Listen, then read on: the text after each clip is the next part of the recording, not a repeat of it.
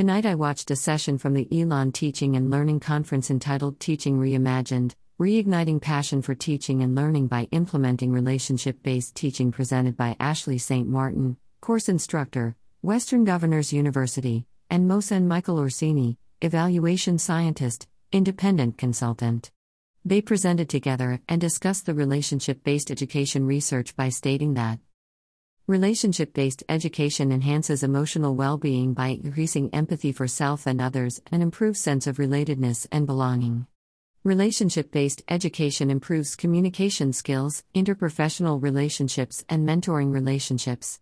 Relationship based education improves educational outcomes.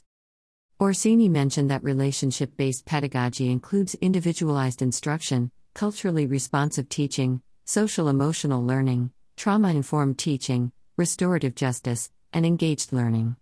Their first activity was intended to raise awareness of the present moment what are we aware of in this present moment?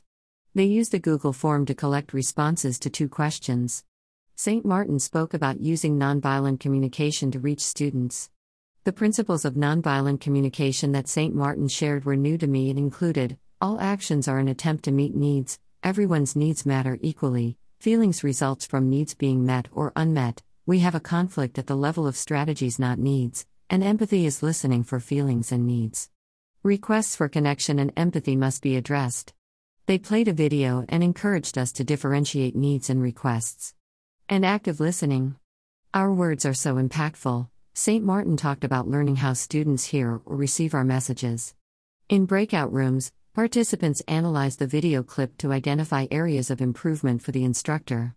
In a second video, the instructor listens and connects with the student using phrases like Would you share more?